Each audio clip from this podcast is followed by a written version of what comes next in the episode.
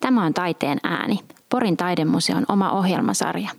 Taiteen ääni sarjassa syvennytään taidemuseon näyttelyiden aiheisiin ja tavataan mielenkiintoisia vieraita sekä puhutaan taiteesta. Minä olen Minerva Koski Porin taidemuseon pedagogisesta yksiköstä.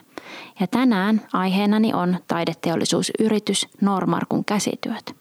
Aihe on ajankohtainen, sillä tänä vuonna 2021 Normarkun käsitöiden perustamisesta tulee 70 vuotta.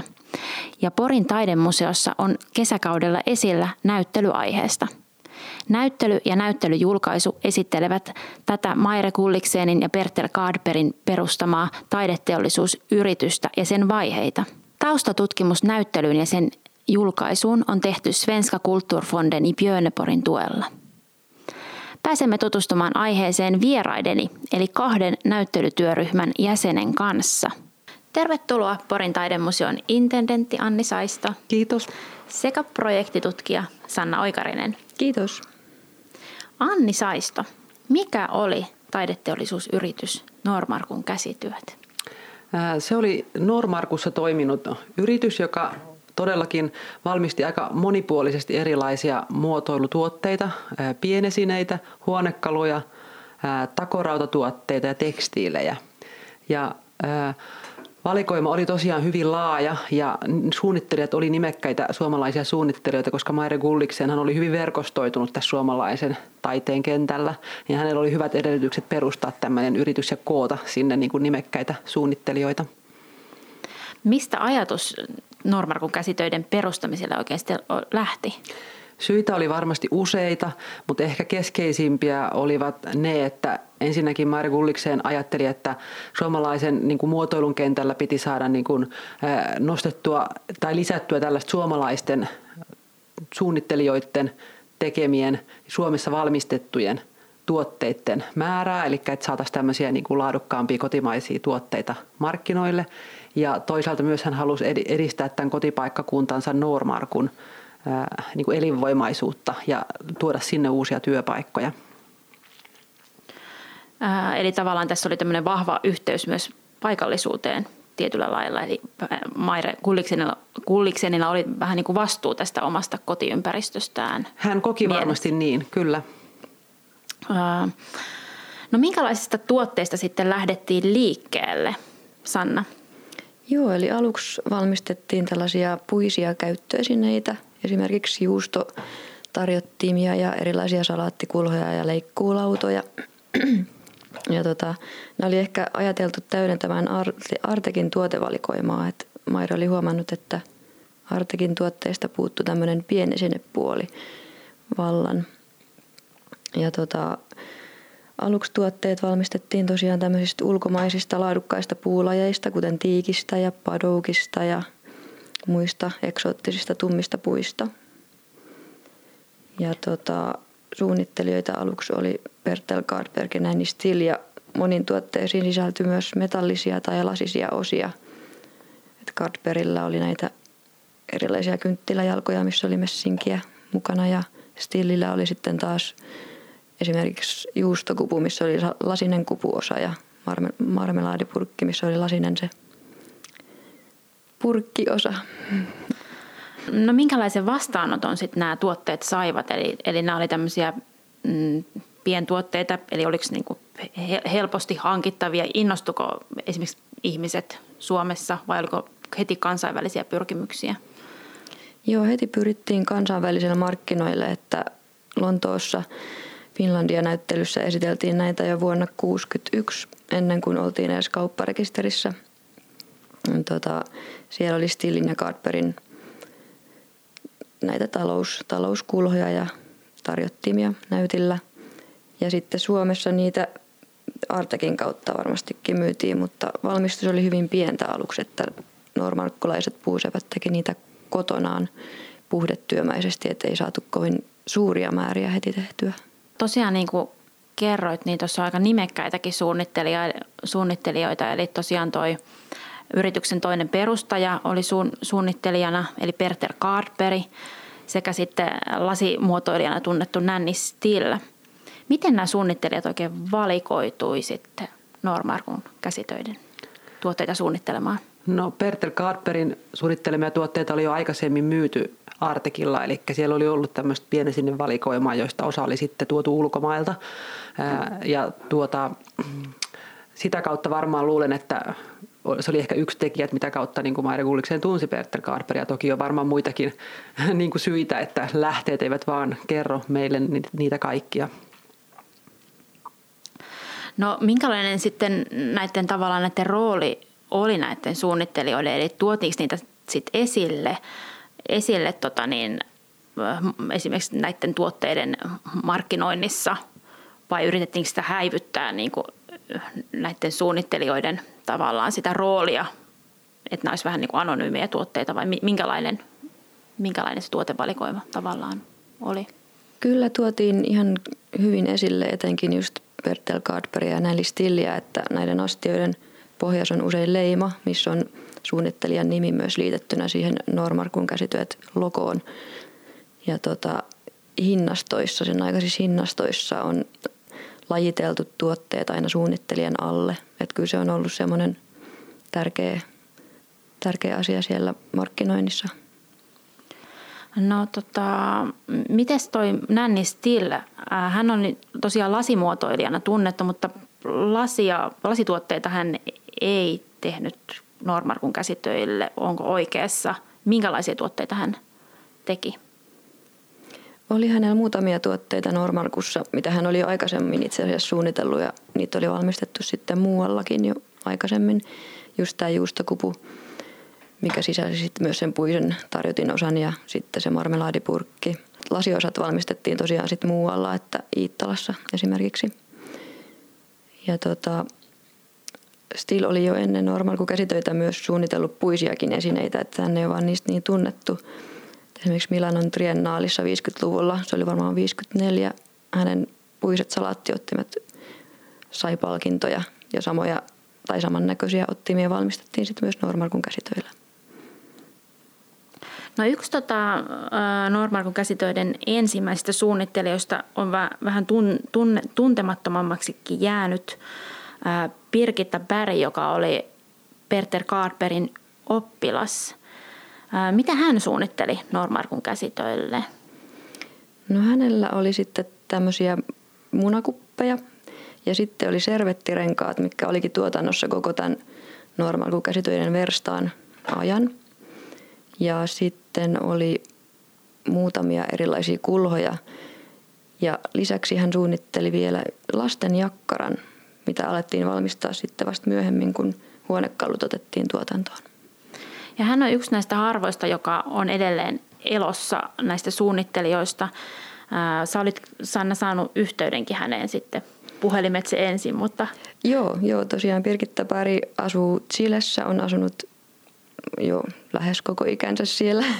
että hän tosi nuorena muutti, muutti ulkomaille ja puhelimetse olimme ensin yhteydessä, mutta linja oli sen verran huono, että sovimme, että keskustelemme sähköpostitse sitten loput ja hän oli todella, todella innoissaan tästä ajatuksesta näyttelystä ja halusi kuulla myös kaikkea, mitä me ollaan saatu selville. Hienoa. Minkälaisia oli nämä sitten nämä tuotteiden myyntikanavat? Ää, mi- miten tota noin, ilmeisesti normaali käsityöllä oli joku niin kuin oma, oma tota niin, myynti... Uoti, niminen Uoti, liike, joo. joo. täällä ihan Normarkussa. Semmoinen vanha hirsirakennus – ja äh, sitten Artek oli kyllä, Artekin myymälät oli tärkeä myyntikanava. Ja Artekin näyttelyissä, Artekillaan oli sitten tämmöisiä, niin kuin myös tämmöisiä taide, heidän tuotteita ja taideteollisuutta esitteleviä näyttelyitä, niin niissä myös esiteltiin sitä aina välillä Normarkun käsitöiden tuotteita ja sitä kautta ne sai myös sitten niin kuin näkyvyyttä ja mainosta. Ja myös muissa suomalaisissa tavarataloissa – myytiin, mutta kyllä heillä tuntui olevan niin toimitusvaikeuksia aika paljon, että sitten joillekin tuotteille olisi ollut kysyntää, niin he ei pystyneet sitten vastaamaan siihen kysyntään ja toimittamaan tilattuja määriä sitten ajoissa. Ja ulkomaillehan myös sitten toimitettiin tavaraa itse asiassa jonkun verran myös. Tuotanto sitten vielä laajeni huonekaluihin tällöin 60-luvun puolivälin jälkeen, eli silloin kun tota Perter Carperi jäi pois tästä tota, yrityksestä muuttaessa Irlantiin, niin miten, miten se Normarkun käsityöt oikein sitten kehittyi? No siinä sitten astui kuvan mukaan muun muassa tämä Christian Kullikseen, arkkitehti, Maija Kulliksenin poika, joka sitten tota, vaikutti siihen, että, että hän muun muassa suunnitteli sitten hyvin tunnetuksi tulee vanikkahuonekalusarjan. Ja sitten tosiaan oli muitakin, niin kuin ehkä sitten nuoremman polven suunnittelijoita, että, että esimerkiksi Benaf Schutteen, joka sitten suunnitteli paljonkin Artekillekin huonekaluja, niin on tota, suunnitellut alun perin Normarkun käsitöille muun muassa pitkään Artekinkin valikoimaan kuuluneen tämmöisen lasten syöttötuolin, mikä on monelle varmasti tuttu tuote. Ja ää, lisäksi oli Lars Kestranius. Ja oliko se niin Sanna, että hän oli sitten ää, samassa arkkitehtitoimistossa työskennellyt nuori arkkitehti kuin Christian Kullikseenkin? Joo, näin he olivat tavanneet, että ilmeisesti sitä kautta sitten hänkin oli päätynyt Normarkun-käsitöille – suunnittelemaan tuotteita. Eli tota, tätä tuotevalikoimaa tosiaan kehitettiin reippaasti tähän vähän isompien tuotteiden pariin, eli huonekaluihin. Niin minkälaisia huonekaluja tota, tuli tuotantoon? No sieltä otettiin näitä vanhoja Artekin klassikkomalleja muutamia. Esimerkiksi Maija Heikinheimolta Maija-palli ja telttatuoli – ja sitten tämä safarituoli, mikä on ollut tämmöinen monen eri suunnittelijan, suunnittelijan versioima tuoli 1900-luvun alusta alkaen, että siitäkin tehtiin sitten Normarkussa oma versio.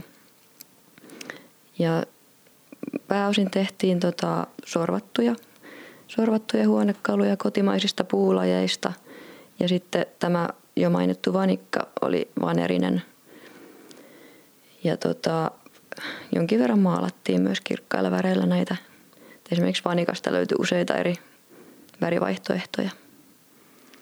Ja ilmeisesti, niin kuin tässä huonekalupuolellakin yksi tavoite oli se, että tämä uusi valikoima täydentäisi niin kuin taidetteollisuusliike Artekin valikoimaa. Eli siellä oli kuitenkin niin paljolti se tuotanto valjastettu niiden koivuvanerista taivutettujen huonekalujen suunnitteluun ja tuottamiseen. Niin tuota, sitten tavallaan nämä oli niin semmoista uutta uutta, vähän uudenlaista muotoilua ja nämä sorvatut pyöreät muodot niin kuin vähän erilaista niin kuin ilmettä toi siihen Artekin valikoimaan. Oliko jotain tuotteita, jotka oli erityisen suosittuja? Oletko saanut se selville tutkimuksen yhteydessä tai muuten näistä? No toi vanikka näyttäisi olevan semmoinen, mikä kaikkein eniten tuli siellä tilauksissa esiin. Ja ulkomaille tilattiin tosi paljon myös tota, syöttötuliben lasten tuolia ja sitten tota Anna-Maja Jaatisen pystynaulakkoa, mikä on sekin myös edelleen Artekin valikoimassa. Okei, toi onkin mielenkiintoista, että edelleen tavallaan näitä tuotteet, tuotteet elää, vaikka, vaikka, tota, vaikka tosiaan äh, Normarkun käsityöt on lopettanut jo toimintansa. Mutta ennen kuin, ennen kuin päästään tuohon äh, toiminnan lopettamiseen, niin tosiaan tässä oli vielä äh, monenlaisia vaiheita. Eli Eli oli tavallaan se pyrkimys sinne ulkomaille, mutta se ei ilmeisesti ollut niin onnistunut. onnistunut tota niin. No kyllähän se varmasti niin kuin, nämä tuotteet sai hyviä arvosteluja ja menestyi ja pääsi näkyville kansainvälisissä tämmöisissä taideteollisuusnäyttelyissä. Mutta sitten toisaalta toimitusvaikeudet oli koko ajan ilmeisesti merkittäviä. Ja just se, että ei pystytty vastaamaan siihen – kysyntään, eli tuotanto oli vähän heikosti organisoitua ja semmoinen selkeä työjohto puuttu sitten tätä Normarkun verstaalta. Tai se vaihteli se, että kuka siellä oli vastuussa ja Maire ilmeisesti asui tuohon aikaan jo sitten kuitenkin ulkomailla, eli hän oli sitten niin kuin vähän semmoinen poissa olevampi johtaja niin kuin suhteessa siihen käytännön arkeen. Ja sitä kautta sitten niin kuin se tuotanto kärsi semmoista ongelmista, mitkä varmaan sitten toisaalta ehkä tuotti myös sitten mainehaittaa yritykselle – Joo. Ja olihan sitten vielä tämäkin aspekti, että näitä huonekaluja pyrittiin toimittaa osissa. Että. Niin, ne saatiin pakattua hyvin pieniin, pieniin laatikoihin kuljetuskustannuksen säästämiseksi, mutta sitten vastaanottajilla oli hankaluuksia saada, saada niitä kokoon, kun ei ollut minkäänlaisia ohjeita mukana. Ah, kuulostaa hyvin nykyaikaiselta, mutta tosiaan edelleen Ikealla samoja haasteita. Niin, tavallaan sillä ehkä oltiin aikansa edellä tässä suhteessa. Niin, joo. Eli Normarkun käsityöt oli sitten äh, pientuotteiden ja huonekalujen jälkeen vielä tota, oli, olivat valtaamassa uusia, uusia äh, tuotteita, eli mitä, mitä tuotteita tuli vielä sitten 60-luvun ja 70-luvun alussa, 60-luvun lopussa ja 70-luvun alussa tuotantoon? Nämä takorautatuotteet ja sitten tekstiilit tulivat sitten tota, valikoimiin myös. Mutta takorautatuotteita, joita sitten Rappe Vreere, tämmöinen seppä, niin suunnitteli aluksi myös takoi itse, niin ne olivat sellaisia, että niistä ei ilmeisesti tullut mitään merkittävää myyntihittiä. Eli ne, ne, ne, jäivät sitten niin kuin jonkin ajan kuluttua pois valikoimasta, mutta lähteet ei ihan tarkkaan kerro, että milloin ne jäi pois valikoimasta. Et ilmeisesti niitä myytiin myös varastosta sitten jonkun aikaa. Ja sitten oli tosiaan tämä kutomo, kutomotuotteet. Joo, kutomo alkoi sitten vuonna 1968, kun tekstiilitaiteilija Elisabeth Grippenberg muutti Normarkkuun perheineen, niin Maire sai hänet sitten heti houkuteltua tämmöiseen kutomon perustamiseen tai johtoon ja suunnittelijaksi mukaan. Ja siitä se sitten lähti ja siitä tulikin tosi suosittu tuoteryhmä, että, että niitä myytiin sitä mukaan, kun valmiiksi saatiin. Okei, eli ne oli siis ihan perusmattoja ja... ja... Joo, räsymattoja, että oli Elisabeth Grippenbergin erikoisala ilmeisesti tämä räsy, räsypuoli ja Porin puuvilan jäännös erien räsyistä. Niitä sitten kudottiin niitä mattoja ja erilaisia poppanoita. Että jossakin lähteessä sanottiin, että poppanatekniikka olisi Grippenbergin keksimä. Ja se oli niinku just samantyyppisesti tehty kuin nämä räsymatot, mutta ohkaisemmista kuteista – ja siitä tuli sitten semmoista tiiviimpää, ohuempaa kangasmateriaalia. On, onko tota niin, näyttelyyn tulossa mitään esille näitä? No joo, tämä on ollut tosi hankala, hankala tämä tekstiilipuoli tässä meidän tuotteiden metsästyksessä. Eli ollaan löydetty kaksi, kaksi räsymattoa näytille, että niitä ei tunnu olevan missään – ja siinä on tietysti sekin hankaluus, että niitä ei ole aikanaan merkin, merkitty mitenkään, että olisi normaali kun käsitöiden tuotteita, niin se helposti sitten vuosien saatossa unohtuu. Ja tietysti 50 vuodessa räsymatto saattaa olla jo sitten mennyttä muutenkin, että hyvä, hyvä onni meille kävi, kun löydettiin kaksi hyvälaatuista mattoa vielä. Onko näissä tota, räsymatoissa ollut niinku, niiden väreissä tai muussa niin kuin jotain tiettyä, mistä, mistä sen tunnistaisi, että se on Normarkun käsitöiden? No ainakin värit oli hyvin kirkkaita ja sitten raidotus oli varmaan semmoista tietyn tyyppistä, että olisiko se ollut semmoinen vähän tasa, tasaraita mm. malli. Joo, että näyttelyssä on esillä sitten semmoisia malleja, semmoisia kudottuja kapeita pitkiä malleja, joissa on niin kuin erilaisia väriyhdistelmiä raitoja, että niitä voi sitten käydä tarkastelemassa, jos haluaa miettiä, että mietityttää, että onko vaikka oma räsymatto normaal kuin käsitöiden valmistama, mutta että ää, ilmeisesti oli niin, että niin kuin meilläkin on yksi matto, mikä on ostettu tavallaan Uotin myyntinäyttelystä, että se on ollut valmiiksi niin kuin kudottu tietynlaiseksi, mutta sitten sieltä myös tota pystyy ostamaan, niin kuin, tilaamaan niin kuin haluamallaan tämmöisellä väri, värityksellä mattoja. Eli he valmisti ilmeisesti myös sitten tämmöisiä niin kuin toive, toiveittenkin mukaan näitä, näitä mattoja, niin äh, se voi olla myös, että, että niin kuin ne on valmistettu siellä, vaikka ne ei niin kuin ole just samanlaisia kuin mitä ehkä mallit kertovat. Normarkun käsityöt lopetti sitten toimintansa vuonna 1970 2006. Mihin tämä toiminta lopulta päättyi tai hiipu, hiipu, hiipuko se niin pikkuhiljaa vai minkälainen se loppu oikeastaan oli? Niin se hiipui silloin niin kuin 70-luvun kuluessa, eli tota, takorautatuotteiden valmistus oli varmaan lakannut jo ehkä 60-luvun puolella, olisiko näin? Joo, voisi kuvitella, että siinä taitteessa viimeistään.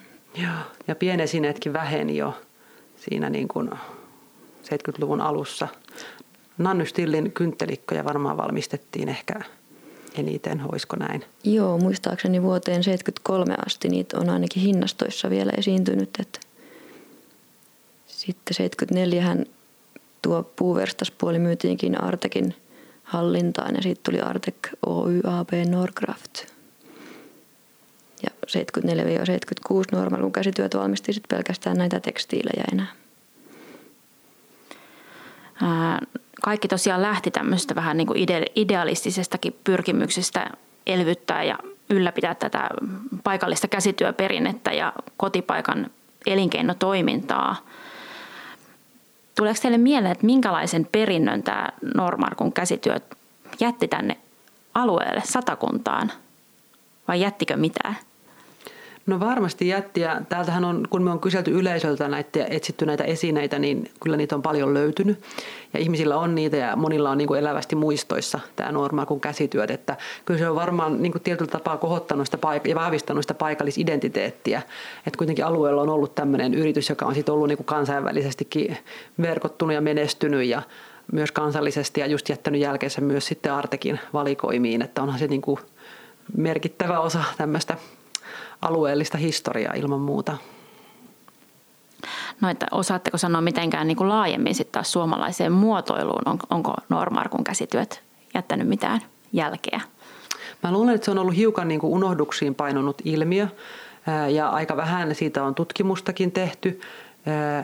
Että Yksi syy saattaa olla se, että mm, niin kuin suomalaisessa muotoilussa kansainvälisesti menestyneimpiä on ollut just niin kuin Alvar Aallon esimerkiksi Savoimaaljakko ja kaikki ne huonekalut, niin ne on perustunut niin aika lailla tämmöisiin orgaanisiin luonnonmuotoihin. Samoin vaikka Tapio Virkkala ja Timo Sarpanevan kaikki lasiesineet ja muut muotoilemat tuotteet ja myös taideteoksetkin, niin tota, on ollut tämmöisiä hyvin niin kuin suomalaisesta luonnosta niin kuin kumpuavia. Ja se on tavallaan niin kuin osa ehkä sit ollut myös tämmöistä niin kuin kansallista identiteettiä ja tarinaa, mitä siinä on samalla sitten niin kuin rakennettu. Ja se on ollut tietenkin tärkeää tämmöiselle kuitenkin aika hiljattain itsenäistyneelle valtiolle. Niin se on ollut osa tavallaan semmoista niin kuin ehkä myös jonkinnäköistä niin kuin kansallisen identiteetin niin kuin rakennusainetta. Nämä, tämä, niin kuin, tämä taideteollisuus ja sitten taas Normarkun käsityöt oli kuitenkin yritys, joka oli niin kuin, silleen, niin kuin, lähti niin kuin kansainvälisistä näkökulmasta ja käytti just vaikka näitä niissä pienesineissä aluksi näitä ulkomaisia eksoottisia puulajeja, mikä oli semmoinen kansainvälinen niin kuin muoti-ilmiö. Ja, ja, ja niin kuin se oli sillä tavalla, niin kuin se ei niin kummunut niin kuin niinkään aluksi niin kuin suomalaisista materiaaleista esimerkiksi, mutta sitten myöhemmin niitä pien, samoja pienesineitä alettiin valmistaa kotimaisista puulajeista, muun muassa männystä ja visakoivusta ja lepästä.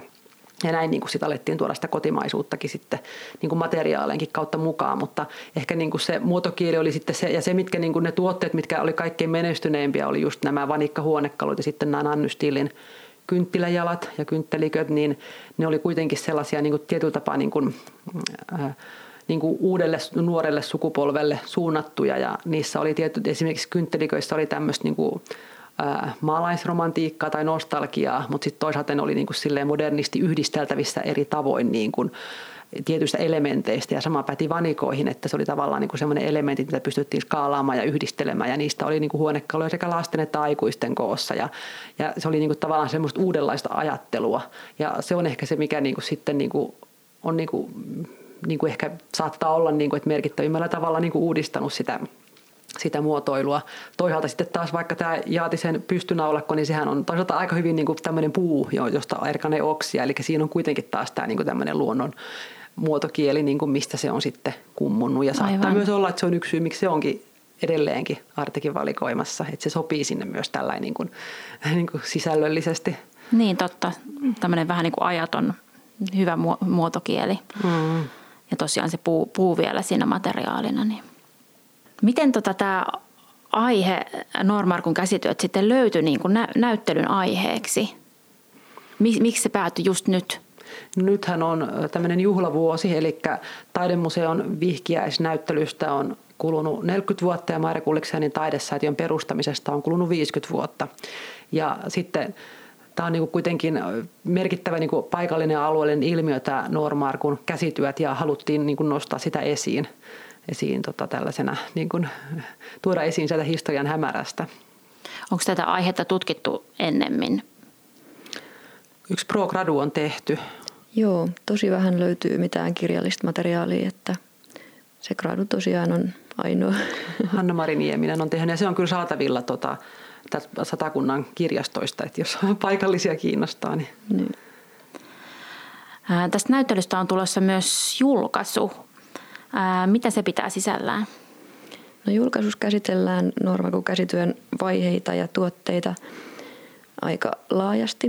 Et arkistotutkimuksen perusteella on löytynyt uuttakin tietoa kivasti. Ja sitten julkaisuun tulee myös kattava lista Noormarkun käsitöiden valmistamista esineistä, eli kuvallinen luettelo, missä on myös mittoja ja näitä materiaaleja, mitä tuotteissa on käytetty ja värejä. Että sieltä voi keräilijät ja muuten vaan kiinnostuneet tarkastella sitten, että löytyykö omista kaapeista Noormarkun tuotteita. Ja lisäksi tulee sitten Kirsi Kullikseenin kirjoittama artikkeli, artikkeli joka sitten tota, ehkä keskittyy enemmän just siihen huonekalupuoleen. Ja esille on tosiaan saanut, saatu, saatu tänne näyttelyyn sitten näitä tuotteita. Ää, mistä ne on tai löytyneet? E, e, keräilijät on antaneet, mutta onko muita? muita tota niin? Muutamista museoista on löytynyt myös esineitä, mutta ne on lähinnä huonekaluja ja näitä pienesineitä, että tekstiileitä ja takorautatuotteita ei juurikaan ole säilynyt, että niitä on ollut just tosiaan vaikeinta löytää, mutta tota, Maera ja säätiö on onneksi suhtautunut hyvin suopeasti ja auttanut meitä tässä hankkeessa ja on, on sieltä saadaan sitten merkittävä tai on saatu merkittävä määrä noita esineitä myös sitten lainaa ja sitten tosiaan ää, yksityishenkilöiltä paljon. Ja tästä oli jonkinlainen etsintäkuulutus oikein näistä esineistöstä. Joo, aluksi tosiaan etsittiin ihan somen voimalla ja oli paikallislehdissäkin oli sitten pientä ilmoitusta, että löytyykö, löytyykö paikka, paikkakunnalta esineistöä. Ja ilmoitusten perusteella kyllä tosi kivasti tuli yhteydenottoja, että kyllä niitä, niitä täältä satakunnan alueelta löytyy. No loppu vielä kysyn teiltä, että onko teillä joku oma, oma suosikki tuolta täältä tota, valikoimasta nyt tämän tutkimuksen ää, perusteella löytynyt tai muuten? No mä oon itse nyt tykästynyt kovasti siihen Lars Kestraaniuksen suunnittelemaan klaffipöytään, kun se on semmoinen vähän eri, erinäköinen keittiön pöytä ja se on vähän harvinaisempi, että sitä ei oikein, oikein tullut vastaan. Näyttelyyn löydettiin kylläkin yksi kappale, mikä on tosi hieno, Aa, hieno, hieno asia. Entäs Anni? No sama viehättää muotoja klaffipöytä, mutta sitten sit nuo on hienoja nuo ää, Pertel Garperin suunnittelemat tämmöiset paistilaudat ja vastaavat leikkuulaudat, koska niissä on joissain yhdistelty niin kuin kahta eri puulajia todella kauniisti. Ja niissä niin kuin todella niin kuin se puun laatu tuodaan hienosti esiin. Että ne on kyllä ihan viimeisen päälle suunniteltuja, muotoiltuja tuotteita. Onko näitä tulossa esille näyttelyyn? Joo, on. Kyllä. Joo. Kiitos vierailustanne Taiteen äänisarjassa Anni Saisto ja Sanna Oikarinen – Normarkun käsityöt näyttely on esillä Porin taidemuseossa syyskuun lopulle 2021 saakka. Ja näyttelystä tehtävää julkaisua on myytävissä Taidemuseon museokaupassa sekä verkkokaupassa. Näyttelyn ja julkaisun taustatutkimus on tehty Svenska Kulturfonden i Björneporin tuella. Kiitoksia heille. Ja kiitos te kuulijat. Toivottavasti näemme Porin taidemuseolla näyttelyiden parissa. Taiteen ääni sarja jatkaa ensi kerralla uuden aiheen parissa. Kuulemisiin.